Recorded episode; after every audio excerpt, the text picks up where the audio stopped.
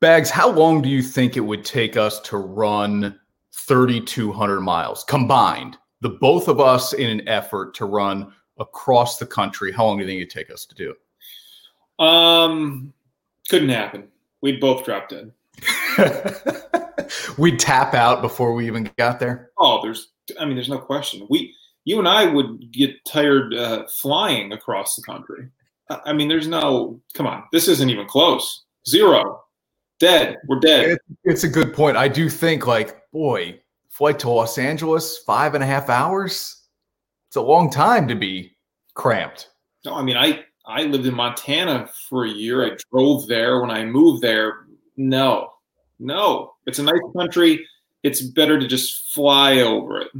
All right. So why do I ask the stupid question? Because our guest today ran across the country from the Pacific Ocean, literally feet in the Pacific Ocean to feet in the Atlantic Ocean in fewer than three months. He averaged something like 46 miles a day. And obviously, that's an average. Some days were much more, some days were a little bit less than that. I mean, it's absolutely insane what our guest today was able to accomplish five years ago. And this is the five year anniversary of Sean Evans and Power to Push through Ainsley's Angels run across America. Uh, he started five years ago today, Bags. So, keeping in mind that a marathon, okay, is 26 miles, right? Yeah. And this yep. guy averaged how many a day? In 46. the 40s? Yeah. Come on. Crazy. I know. so, we thought it'd be really cool. Like, we're human. Yes, let's relive some of that. Um, we've talked with Sean Evans a bunch in the past about like how many pairs of sneakers did he go through? How many calories was he consuming? When you're in the middle of nowhere, Iowa, where the heck are you finding a spot to go to the bathroom? All those types of stupid things, and yet so many great things he did along the way while running from Seattle to New York City. Let's bring Sean into the conversation here. Sean, it's so good to see you, man. How are you? Hey, awesome. Good morning, guys. Thanks for having me. Absolutely. Look, we when I reached out to you, I said, you know, I can't believe it's been five years. We covered it so extensively on News Channel 13, Ashley Miller especially, um, and so I thought, you know, it'd be kind of fun to to relive this a little bit with you and and get your thoughts on the fact that it's already been five years since you and your family, Seamus, Simon, Nicole, left the Puget Sound in the Pacific Ocean. W- what do you remember most about maybe this day, particularly five years ago? No, it was it was the lead up to this day too. Um, Nicole had flown out a couple days in advance to go get the RV that we purchased sight unseen on the West Coast. She flew to Pasco, Washington, and then drove five hours to Seattle. And then the boys and I flew out uh, on the first of July, and then the, the next couple days were just a whirlwind of packing the RV and getting it organized and uh, meeting with some of our sponsors out there, uh, getting Seamus's chair that we would be using. We didn't get it until uh, the day before we actually started running, uh, the chair that I pushed him in. And then um, on July 3rd, uh, three o'clock in the afternoon Pacific time, Seamus took his first few steps out of Puget Sound, and uh, we did our first ceremonial 5K run, and then set off on a 56 mile run the next day on the 4th of July uh, when we ran from Seattle to Gold Bar was our first stop. How do you prepare your body for something that it seems like the human body shouldn't be able to do? I mean, people train for months for a marathon. How do you train yourself to run more than a marathon every day?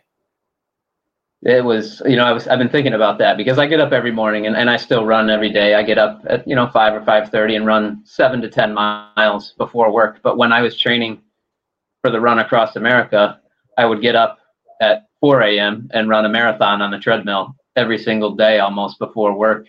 And i knew that's the kind of commitment it was going to take to cover the the miles that we would have to do so that we could finish our two month journey during the course of the boys' summer vacation from school. It was it was crazy, and, and thinking back on it, you know, it's almost like a dream. I don't I don't know how I was doing it, but I, you know, with Seamus's inspiration, you know, he was the one getting me out of bed every morning in my mind to, to get downstairs and run on the treadmill, and then and then a lot of days I would run another five to 10 miles on my lunch break. And then as we got closer and closer to the journey, I'd get home and I'd run another, you know, 13 to 15 miles. And I, a lot of that was training during the, you know, the Northeast winter here in upstate New York. So it was a challenge, but um, with the right inspiration, I guess anything is, is possible. And you said it, Seamus was the inspiration. This was was his idea, right? I think with a little bit of help from his brother Simon. Hey, let's run across the country. And for people who don't know, and if you're not in the capital region of New York, um, Sean and, and his family live in Galway. Uh, Seamus has cerebral palsy. And so while we talk about Sean running 46 miles a day bags, certainly a good part of that was, I'll say pushing, but Sean, I know you use the word pulling, pushing Seamus in the running chair. chairman. I know, Sean, I've heard you say many times that Seamus was the one pulling you. Oh man, without a doubt. Without Seamus, the the mission would not have happened. It, it was never a dream of mine to run across America. Never something I even thought physically or humanly possible for our family to do.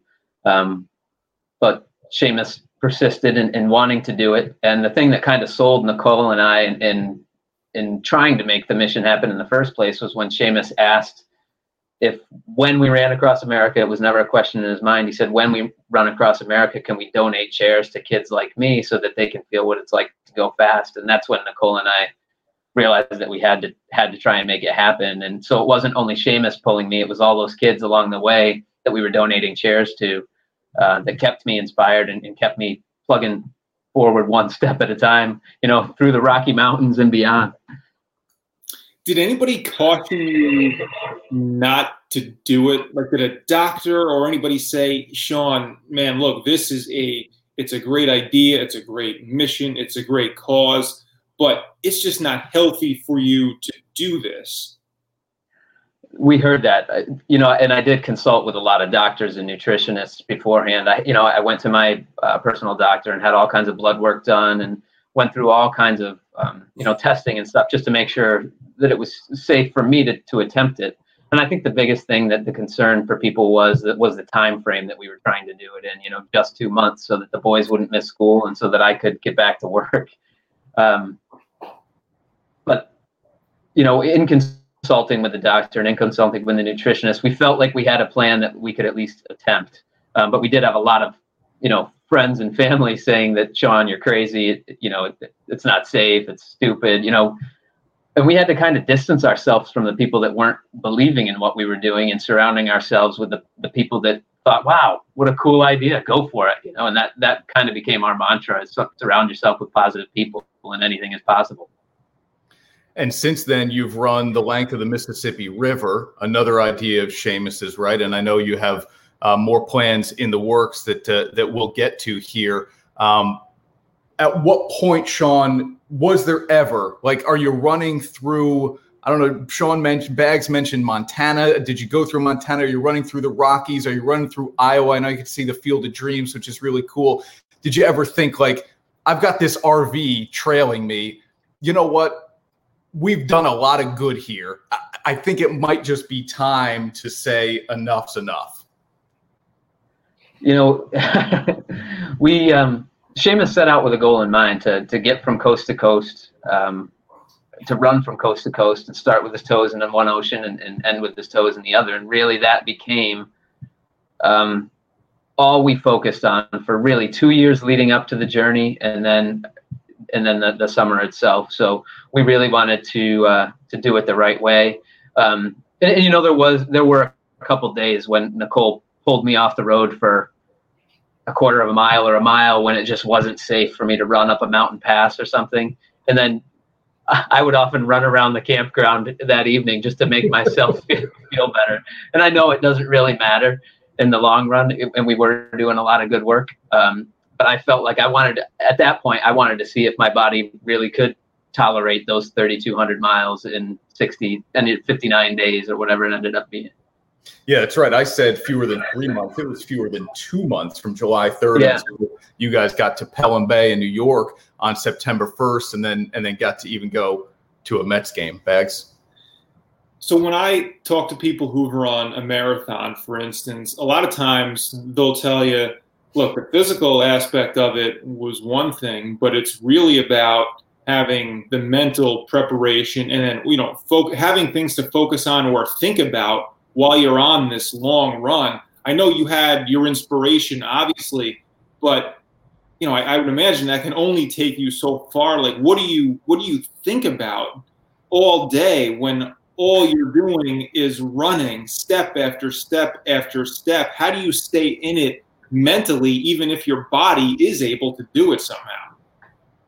Yeah, and often I was relying more on the mental component than my body, just as my body fatigued. You know, there were days where we were on the road, I was I was running for 10, 12, 14 hours, and um, I was re- relying more on the mental component than the physical. And I think as I went through the training, it was the mental preparation just as much as the physical. Um, being able to endure all those miles, and the hardest days were the days that I ran alone for most of the day. Uh, if you know, if the roads weren't conducive to Seamus joining me, I went out and I was on my own.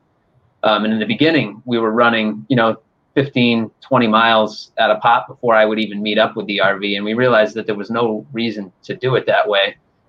And we switched it up so that I was stopping every five miles. If Nicole could find a parking spot with the RV, she would stop every five miles. I would get in, I would rehydrate, you know, sit down for a minute and, and try not to take too long, but at least five miles at a time, it was a lot more easy to process the mental component of it. And uh, that's how we made our way across America, really five miles at a time. It's incredible. And so, do any of these numbers are, are they jarring to you the way they are to us, Sean? When you hear 3,200 miles in in fewer than two months, uh, 46 miles a day. Is any of this now come washing back over you? Like, man, I can't believe that actually happened. Oh, all the time. I and as I train now, I can't even, you know, fathom how I was training as many miles as I was. And uh, again, it feels like if I didn't do it, if I hadn't experienced it, um, I don't know if I would believe it was possible. And I know there were, you know, there there were a lot of doubters out there in the beginning, you know, wondering if we could do it. Um, but doing it one step at a time and making our way coast to coast, and what a way to see America. um, you know, I it was a testament to to Seamus and really showing that with the right inspiration, with the right belief, with the right training, um, anything really was possible, and we proved it that summer. And, and I think that's been a, an important thing for our family, you know, going forward. Is just that you know whatever we can set our minds to, we can accomplish it. You know, it might take might take some preparation and some practice and some commitment, um, but that's it's been a great lesson for for all of us, and you know, myself included. And I think that Seamus has been really the the leader in, in teaching us all that. Well, I know you're going to get to the Boston Marathon a few years from now. Uh, some shout outs here on Facebook. Dennis Fillmore, Together We Shall. I know that is such a, a rallying cry, certainly for Power to Push and Ainsley's Angels. Uh, our buddy Dave Spears saying hello here. Uh, Nancy Peters Driscoll, about you guys here. A great thing to say. And yes, two wonderful sons you guys have. And then our Ashley Miller, who covered the story extensively on News Channel 13 uh, of course, watching this morning here too, saying how inspirational uh, all you guys are as a family here uh, in the capital region. So, Sean, on your on your run, um, you donate 20 running chairs, right? I think across 15 different states are the numbers that that we had back in our stories. Um, what was it like knowing? Because we, look, we all obsess over the number of miles you logged a day, and we'll get to how many calories you had to consume daily in order to, to pull this off too. Um, but as you're delivering these running chairs to kids who are just like Seamus, what are the emotions that are going through you? Oh, I mean that's those are the memories that that really stay with me after the summer. You know, after all we saw and all we did, and, and the, the countryside that we got to see and the people that we got to meet are really what sticks with me uh, was the, the chair recipients, and, and those are the, the memories that we'll carry with us as much as anything, if not more. Um, and it was it ended up being actually 35 chairs. Seamus had a goal initially to donate one chair in every state, um, and we did run through 15. So our goal was to donate 15 chairs. Uh, we ended up donating 35 chairs, and um, yeah, those those kids, you know, kind of following their stories and what some of them have gone on to do. Um, has has has been great. It's it's they've had opportunities to do things they might not otherwise have had to do, all because of of Seamus wanting to pay forward what Ainsley's Angels gave to us in the form of a Freedom Running Chair in 2013. That's awesome. What was what was your what was the best day of the trip, and then also what was the worst day of the trip? Right, like was there one? Yeah, I'll start, out? yeah, I'll, I'll start with uh, the worst day because that's a, a really um, common question that we get asked, and uh, it's it's easy to remember. It was day six. It was uh, we just finished running across the state of Washington, so in in five days we had run. I don't know. I, I can't remember how many miles it was, but we run from Seattle to Spokane, and uh, the day started great. We did a, an on-air live uh, morning show uh, chair presentation to a local family from Spokane, which was awesome. But in doing that, we started our day a lot later than we typically would. Typically, we would start at sunrise, and that day we didn't start running until uh, probably 10 or maybe even 11 o'clock by the time we finally got on the road. Um, but that, you know, we understood that was part of it. You know, the important thing was that we were doing the chairs, we were spreading the mission, we were promoting inclusion and all that.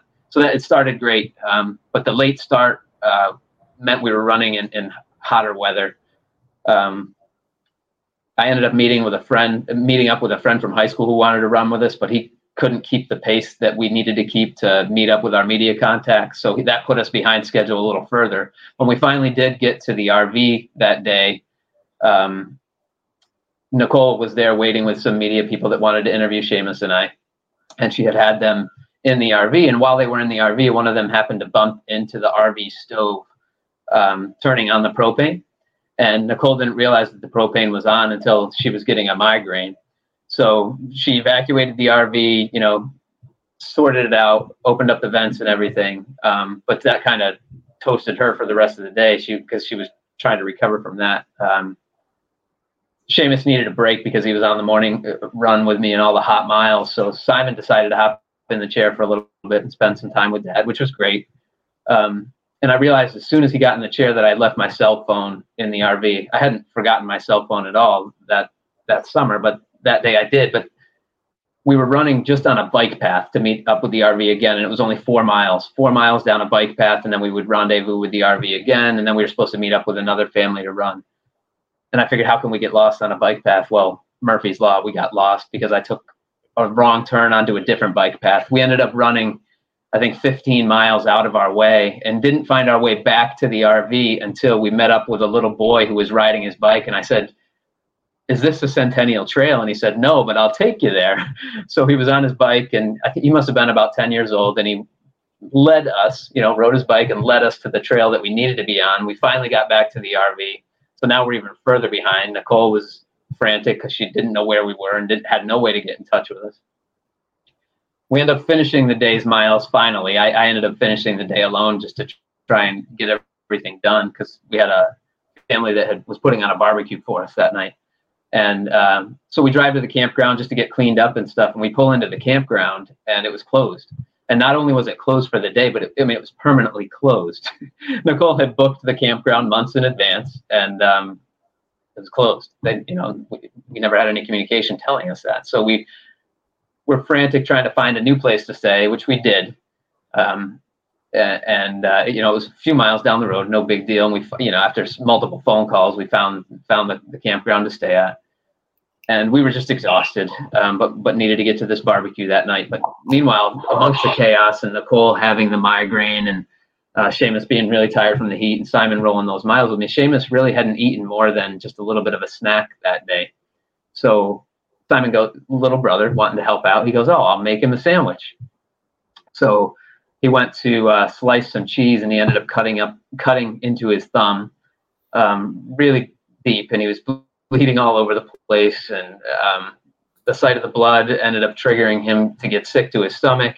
He ended up fainting, and it, you know, that kind, that series of events kind of went on for a little while until we got everything squared away, and I bandaged him up, and Seamus finally got something to eat we make it to the barbecue finally, and it was a great meal. You know, they they had even prepared veggie burgers for me. They knew I was a vegetarian. It was really nice. They had gone out of their way and done a great thing. They had told us about this water park nearby that they thought the boys would like, and we said, "Oh, that sounds like a great way to kind of end this day. Um, as we're pulling out of the off the, the, the road to, to head to that water park, we hear this big bang, crash, and um, we had no idea what it was. And then we realized that uh, Nicole had left the vent caps of the RV open after she had aired it out from the propane leak, and they had just shattered. So uh, that was our first damage to the RV. So anyway, that was day six. but the important thing about that day was when we got, you know, they, we had a great time at the water park. Uh, I kind of, you know, cob jobbed, pat, patched up the ceiling so that it wouldn't leak that night if it rained until we could get to a place to repair the the vent covers the next day. But as we're sitting around the dinner table um, that night, kind of talking about the day and just lamenting and everything that went wrong, Seamus pipes in. He goes, "Yeah, but Dad, we got to pre- present a chair live on TV, and you got to meet up with a, a friend from high school that you hadn't seen in 20 years." And we crossed our first state line. We made it to Idaho and you know just on he started to list all the positive things. He goes you met that little boy that helped you and we had a barbecue and we got to go to the water park and he was right. And so that happening on day six kind of changed our perspective for the rest of the journey because whatever was going wrong i mean we were on an epic mission and um, we really savored every day forward and really cherished all the, the, the little moments for, for that to come. You know Seamus was nine at the time and just for him to have that positive optimistic outlook. It was just such a lesson for all of us. Um, and you know, and then some of the highlights for positive days. You had asked about the good days. Uh, people ask us what our favorite state was, and they're always surprised when we say Iowa.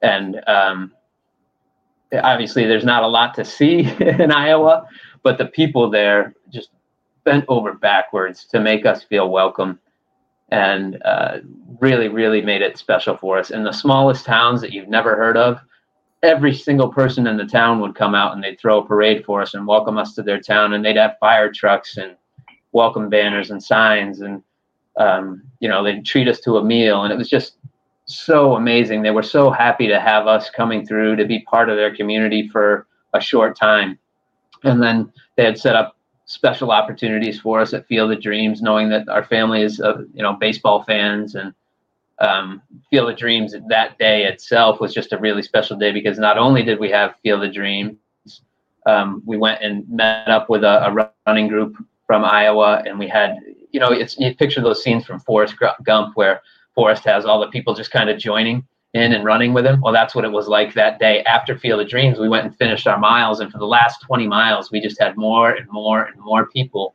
joining us uh, for the for the final stretch that day. It was, it just incredible, incredible memories. And so when we um, decided that we were going to run down the Mississippi River, um, a, a, few years later, or a couple years later, uh, we decided that we knew that we needed to run through or near Dubuque because that's where um, all these people had just uh, rallied for us. So we got to meet up with the same people a couple years later, and these people had been strangers to us. They had just heard about our mission and wanted to be part of it, and wondered um, what they could do to support us. Uh, and it was phenomenal to see them again and to have their support once again. It was just really, really special.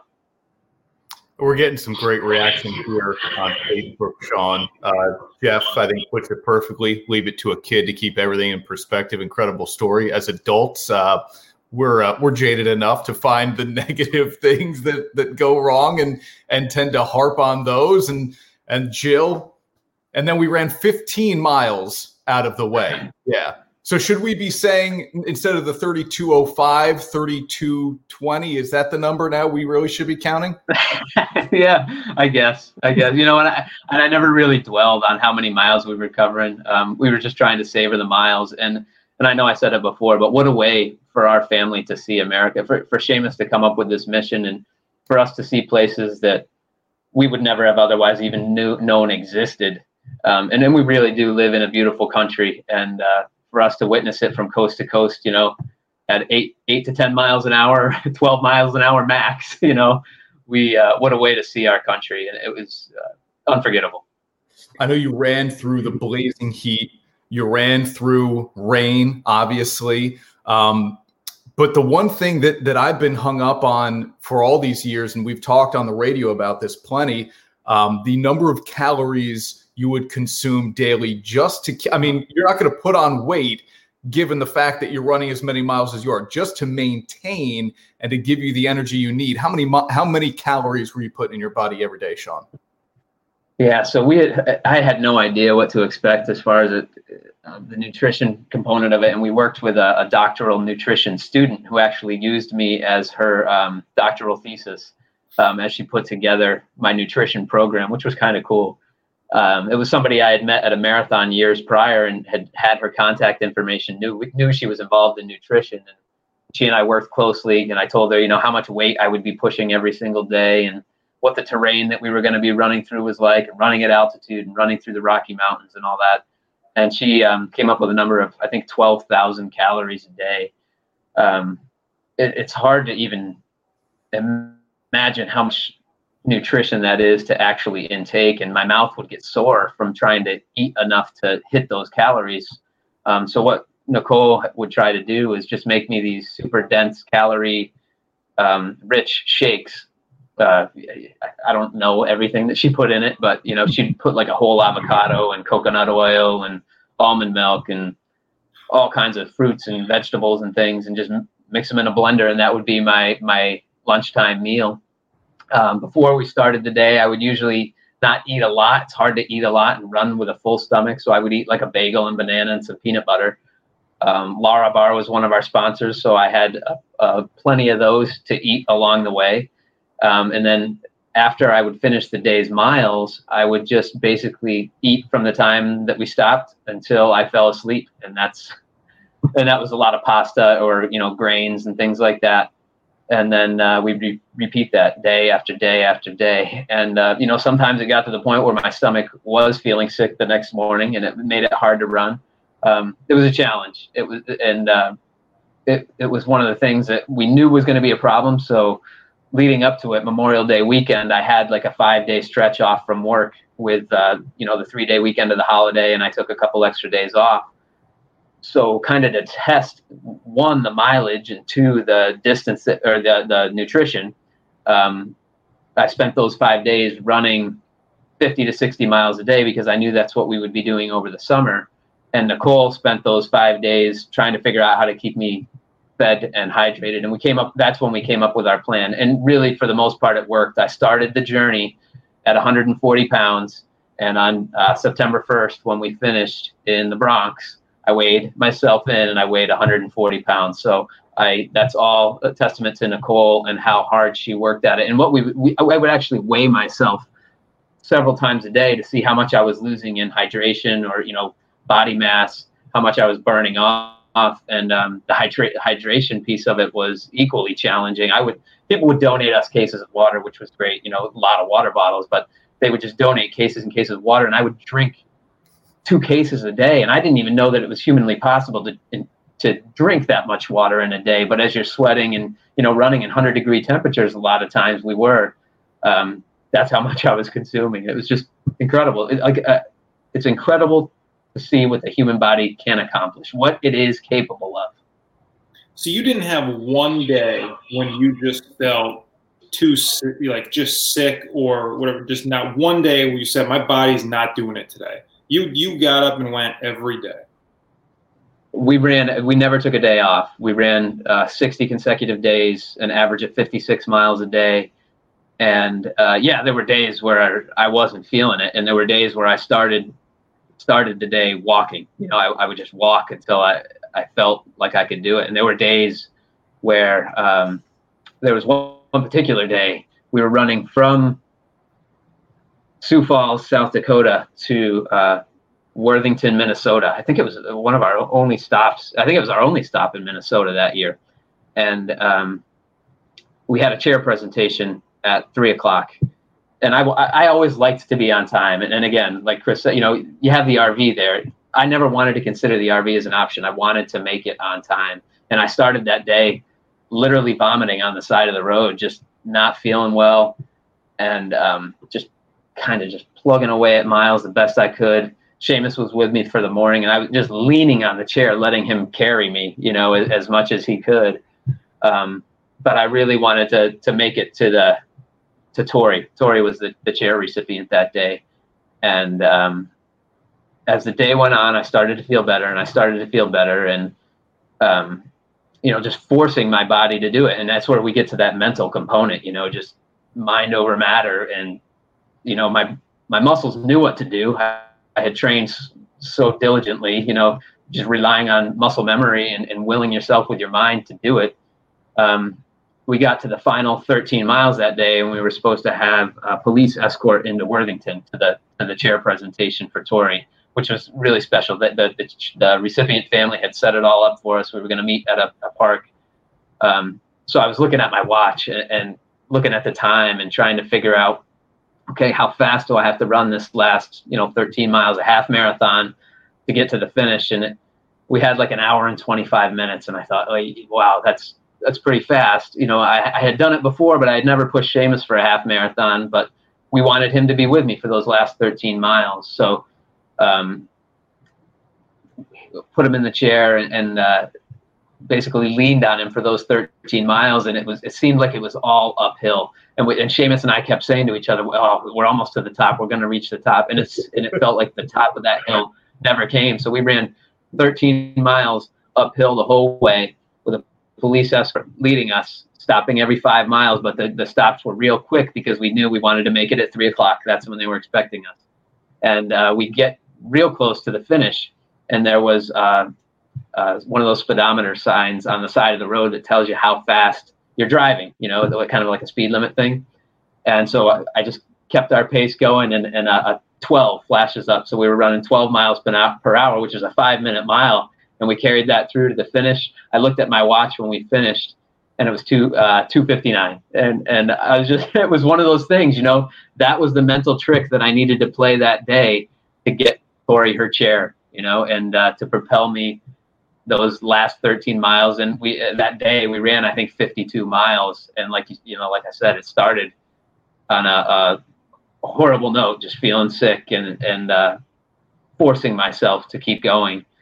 And uh, Tori is kind of a neat story because we we donated her chair that day, and and later that fall uh, for homecoming, her cross country team pushed her in that chair to the rival school, and I forget how many miles it was, like 15 miles or something. They pushed her, and then at the homecoming dance, she was crowned homecoming queen. You know, this is a, a child who was wheelchair bound, uh, but she was homecoming queen, and uh, that chair helped to make that experience for her possible. So, just another great moment that came out of uh, Seamus wanting to pay it forward. Bags, I mean, Sean is running all of these miles, and at the end of it, expected to perform interviews for the media, meet with families who want to talk to him about his day and his journey. I mean, at the end of all this, I, people, leave me alone. I'm going to sleep for the next 12 hours. 12 days. but you know what? That was we knew that that was part of it. We knew that we wanted to get the mission of Ainsley's Angels out there. We knew that we wanted to promote inclusion. We knew we wanted to show people what is possible. We, you know, our, our one of our models that summer was dream big, anything is possible, and uh, we wanted to get that story out there. And uh, again, thanks to, to Ashley really for spreading um, uh, our story across the nation, so that it made it really easy for Nicole to find media contacts. And that was, I mean, you think I had all I had to do was run every day. My wife took care of everything else. You know, she was feeding me. She was driving the RV, which she had never done before. She didn't know. She had never driven driven anything bigger than her Honda CRV at the time. So she had taken lessons to learn how to drive an RV. And oh, by the way, tow a trailer loaded with the chairs that we were donating. So, and then she was coordinating, you know, our, our media, and she was coordinating with all of our campgrounds and coordinating all of the chair recipients I mean, what what my wife Nicole did that summer is unbelievable. In addition to taking care of two young boys, you know, a nine and a seven year old, trying to keep them occupied and entertained when they when one of them wasn't with me. It, uh, it boggles my mind what she had to endure that summer. so after all of it, right, the whole thing, all the prep, the entire run, you get to the finish line. Hmm. Describe for us if you can, what that felt like. You know, it, it was really odd. Um, uh, I, I didn't know what to expect. You know, we had been at this for all summer long. It was our routine, you know, get up, run, donate a chair, and, and just repeat and eat, you know, and sleep and and and have a lot of quality family time. And when we got to the beach uh, at at Pelham Bay, Orchard Beach, at Pelham Bay in the Bronx, um, it was kind of surreal. It almost didn't feel like it was over yet. You know, it was all of a sudden we were done, and it was upon us. Uh, like I said, five miles at a time. You know, day after day after day, we made it all the way from Pacific to Atlantic, and and then there we are with Seamus walking those final few steps into uh, into Pelham Bay, and uh, I still have a hard time wrapping my mind around it, um, just because it was so surreal that we had actually done it, and to be greeted by family and friends and um, you know, obviously a lot of media, and then to be welcomed to Citi Field by the Mets that night and spend time on the players with the field, and then for the players, you know, David Wright and Michael Cuddyer and Curtis Granderson to stand on the field and talk with us and tell Seamus uh, what an inspiration he was to them. You know, for them to know our story, to be talking about it, and for them to say to uh, you know a nine-year-old boy that uses a wheelchair as his primary mo- means of mobility that he's their inspiration. You know, these professional athletes. Um, I guess that's the thing that I'll remember most from that day. Uh, you know, that surreal day. Really, like a dream. People who may not know this story uh, probably thinking, why isn't this a book or a documentary or heck, even a movie? Well, there's a book coming and I know, Sean, we talked a few months ago on what would have been Marathon Monday. And you told us for the first time, sharing it publicly, that the, the title of the book was going to be Better Together. Uh, and that you're hoping it's still, are we still on track for a release date end of this year? Pandemic, I know, is throwing off everybody's kind of schedule at this point. Yeah. So the last, uh, it's interesting, the last several weekends, I've been gathering up old photos and and uh, pictures from our run across America, and just sent all those down to the publisher this week. That'll be included in uh, you know the the center of the book, color photos of, of everything that that we did, and and then you know kind of our our story leading up to that as well. Uh, so yeah, we're we're still on pace. Uh, it's in the hands of the editor right now. I would say end of this year, beginning of next year. Um, you know, look for the the book to be released uh, better together, and, and kind of the story behind that title is um, you know prior to all of this i was a i tried to be a competitive runner i was a, a decent marathoner um, with a goal of, of uh, trying to make it to the olympic trials that was that was my ultimate goal i never had any delusions that i was going to make it to the olympics but the olympic trials would have been like the olympics to me and, and i came up just short i, I uh, ended up running a 226 marathon and to qualify for the olympic trials i would have had to run a 222 um, so that ultimate goal of mine had kind of come up. I came up short. Um, and then Seamus, right around the same time, he and I started running together, and and he shortly after we, literally after our second race, he came up with the idea to run across America, and I realized, um, you know, there's a lot bigger things out there uh, than ever, ever I could ever do on my own, and um, that up to that point, running had been selfish for me. Know, it was time away from my family. It was time training to reach my goal. And then I realized that there was so much more to it and that really, indeed, it was so much better doing it together and doing it with my family and, and running with Seamus made it so much more special. And uh, that's kind of what the book, that is what the book is all about. And you, you started modestly there to say that you were, you know, an okay marathoner. I mean, four minutes shy of the U.S. Olympic trial time uh, is is far from average. And this is one thing we learned about you too on on the most recent what would have been Marathon Mondays that you ran the Boston Marathon eight straight years, and that you improved your time every single year. You took us back to when you were a kid that you would go to the Boston Marathon with your dad, and now I know you have plans to run with Seamus when he's old enough uh, as an 18 year old. How much are you looking forward to that day? Oh, uh, the Boston Marathon is is so so special. Actually, I'm just getting getting chills thinking about the crowd at the Boston Marathon, and uh, when I first ran a marathon, my goal was to qualify for Boston. And my first marathon, I didn't do it. And my second marathon, I did. And uh, then I ran, you know, Boston eight consecutive years after that um, with a just with the idea of, of savoring that experience every moment, start to finish, with you know literally a million spectators um, lining the streets from Hopkinton to Boston. Um, and now looking forward to being able to experience that with Seamus in a few years when when he um, turns 18. That's that's their rule. Uh, rider rider athletes have to be 18. Um, it gives us something to look forward to, no doubt.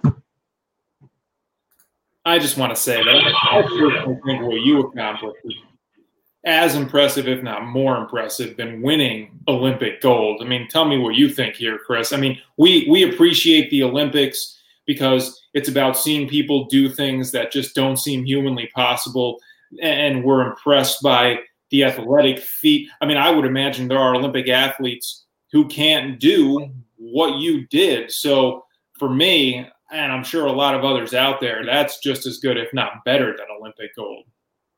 Well, when we finished our run, and, and I was uh, kind of coming to terms with it being over, you know, after you know that big lead up, you know, that two years of training and preparation and planning and logistics and fundraising, and then and then it was over, and uh, you know, trying to put that in perspective and, and reflect upon it. One of the things that I remember thinking to myself, and I, and I still reflect on this, is yeah, my goal was to train or to qualify for the Olympic trials. And uh, how many thousands of men and women have, have run in the Olympic trials, you know, in the 120 years or whatever that they've been running the Olympic marathon trials. And then, you know, how many people have pushed their child from coast to coast?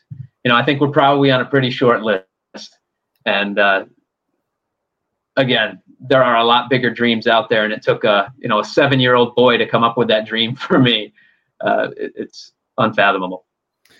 Well, even though looking back five years ago on this day when when you guys started with what was just a 5K uh, in the Seattle area, I know the mission hasn't stopped. Uh, certainly, the fundraising has not stopped with Ainsley's Angels. You've seen it pop up on your screen here, Ainsley'sAngels.org.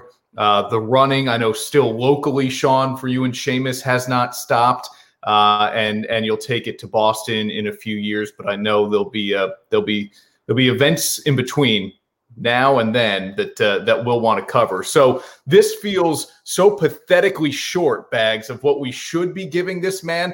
But we're gonna we're gonna make sure Sean gets a T-shirt and a mask. Okay. Uh-huh, nice. At the very least, and we're gonna give away a T-shirt and a mask uh, during this show uh, as well. So Sean, I, I, can't tell you how much we appreciate you taking the time out here with a holiday weekend upon us uh, to hang out with us for a little bit.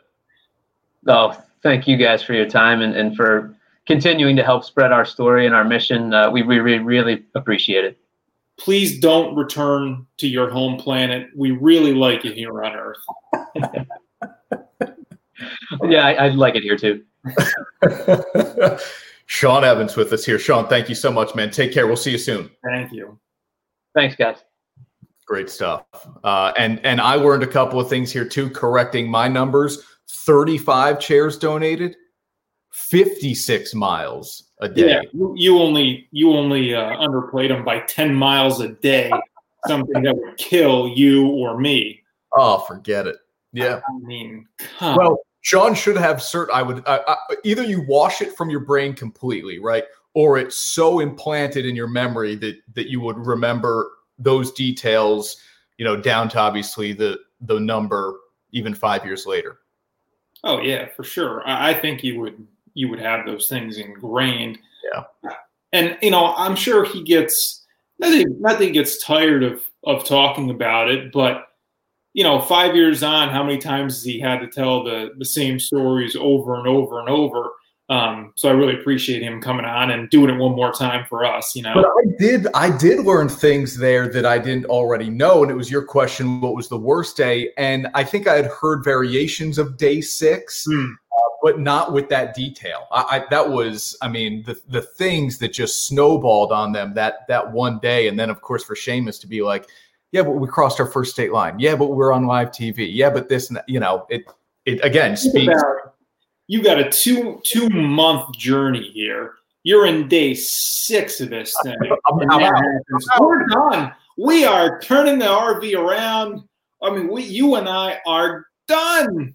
and I'm not driving home. Get me a plane ticket to the nearest airport. Yes. I'm on it tomorrow. Yes, I, it's incredible. I mean, it, incredible isn't even a good enough word, right? Yeah.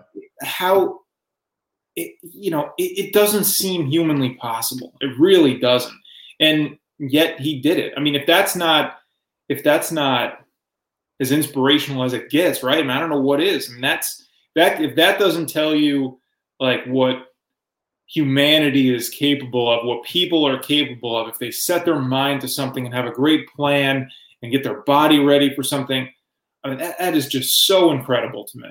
Well, I think you and I both are in this. Trainers will tell you all the time as they're yelling at you to do one more rep or one more whatever that the mind gives up before the body will. Right. You know, that, that really the body is capable of of more than we're mentally willing to accept. Before we go any further here, Bags, I want to just remind everybody uh, if you share this post, right, if you share this show on Facebook, you will be eligible to win a mask and a T-shirt. That's a good looking t shirt. It really is. I thought you might be wearing it today. That's why I didn't put it on. Oh, no, I'm to, you know, So share the show on Facebook to all your friends, uh, and we'll we'll put you in the pot to uh, to win a T-shirt or a mask. And uh, and I'm going to personally deliver a T-shirt and a mask to Sean for being on our on our show here uh, this morning. Really, really cool. Really cool. Uh, Bags, let's look. We've got some sports. Yeah. So I've got some zero fifty or hundreds here on our way out the door. Ooh, all right, let's do it. Uh, Now, none of these are baseball related, so let's let's take care of the baseball business at hand. Today is the day that all major league teams are going through what might be their first workouts. Now, they can't all be in the stadium at the same time, but everybody on that 60 player pool roster will take part in some kind of team workout today. They've since reported they did a couple days ago. They've been tested, all this good stuff. So we may figure out uh, if there are any positive tests uh, results in the next few days here. But that's where baseball stands, still targeting July 23rd as opening day. Confidence that it'll happen, Bags. well, I saw Buster Olney's not too confident. Yeah. Um, no. Okay. Um, me neither. It feels a little too daunting with all the travel that would be involved. Right, let's get on to some 050 or 100s here. 050 or 100, Shawnee, now is the time for the Redskins to change their name. FedEx, which is the title sponsor of the stadium and the Washington Redskins, uh, is saying, okay, enough's enough. Washington football franchise, time to get a new nickname. Uh. I'm gonna say I'm gonna say 50 on this. It is it is the right time if there was ever a time. Um, I, I think we look. It's easy to say when you're not the person who might be offended by something, but I also think we need to be a little less offended by things like team names. Yeah, I'm going to go 100 here just because you I, what you said off the top. If there's ever a time to do it, let's just do it now, right? Um, and I saw Sports Center put up a graphic, and it was just ill placed for for me anyway. The number of teams that have changed their nickname without changing cities in the last 25 years. Hmm. None of them were offensive. It was like you know the Hornets became the Pelicans Yeah, uh, the the Bobcats became the Hornets. What, so the one that was controversial was the was Washington Washington basketball team. They were the Bullets. right. Okay, then they became the Wizards. Okay, I remember that being a big deal. We got to change this nickname because it obviously, you know, is viewed as violent. So we're changing the Bullets to the Wizards. Okay. But none of the other examples stand up to something like the Redskins. Uh, I could certainly see the Braves and the Florida State chant going away. Um, Yeah. Daniel Snyder, the owner of the Redskins here, has Locked in. dug his heels in Yeah. for a long time. And the way I feel, although I think yes, okay, time to change the nickname, I don't think Snyder does it, bags. And and I don't think he has a problem finding another title sponsor who's willing to sign on with an NFL team. Agreed. Yep, I agree 100%. And yeah, it, again, it's easy to say when you're not the one who could potentially be offended. But I think a lot of times we see people who aren't really offended who are just looking to, you know, make some noise also. So that's kind of why I'm on the fence with it. It doesn't really bother me. But again, who am I? I'm just some white guy. Yeah, you are. Uh, 050 or 100. Giannis and Antetokounmpo is right. He said this will be the toughest NBA title to win. Zero. Um, first of all, whatever problems teams are going through, they're all going through it. Um, but arguably, it could be easier if somebody like LeBron James gets coronavirus and you're Giannis and you're playing the Lakers in the championship. Um, I, I, don't think it'll be the toughest because I don't think guys ultimately are taking it as serious as they would otherwise. Now, when we get into it, maybe that changes, but I think right now there there are too many question marks about it, too many concerns. Uh, it doesn't feel like it has the real oomph that a normal playoff push would. So I'm at a zero on this. And I think you and I are both in the same camp that we don't even believe it'll come all the way to the NBA Finals, right? Given everything that's happening in Orlando. By the way, how stupid is the NBA to suggest we're going to do a second bubble with the eight teams that aren't even in content? What are you doing? No. During the time of pan, everybody stay home. If you're not in the playoffs, stay home. Don't try. Orlando's to- starting to look like the worst spot, right? Orlando's starting to look like the worst spot for this too. So, um, I'm I'm a I'm a 50 here because there there are factors at play that no NBA team has ever dealt with before, and and none will presumably ever again. Um, and but they're I, all dealing with it, right? Yes, they are. But you know, you're talking about guys who have been off the court for three months now, more than that, four months. Um, how are they have they been staying in shape are they able to overcome this downtime here and ramp it up for immediate intense competition right Th- this isn't october or november of the regular season where you can ease a few weeks into it it's like it, it's go from the moment you throw the ball up but if um, you're Giannis and you have been staying ready and now you're going against guys who maybe haven't been then isn't it easier it goes a little bit easier sure and obviously you and I have talked a bunch about this. No home court advantage, obviously, without crowd involvement. I think that maybe levels the playing field a little bit there, and and potentially right makes it more difficult to win a title. But but the best teams are still the best teams, in my opinion, wherever you play the game. And so I think the Bucks are a heavy favorite in the East. I would make the Clippers my favorite in the West, but I know ESPN's BPI has the Lakers and Bucks meeting up in the NBA Finals.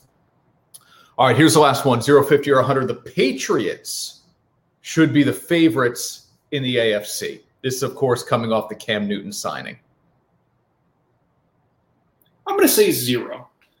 I, I might still have them as the favorites in that division, but what have I always said? You got Brady, you got Belichick, you got to make them your favorites. Well, that's not the case anymore.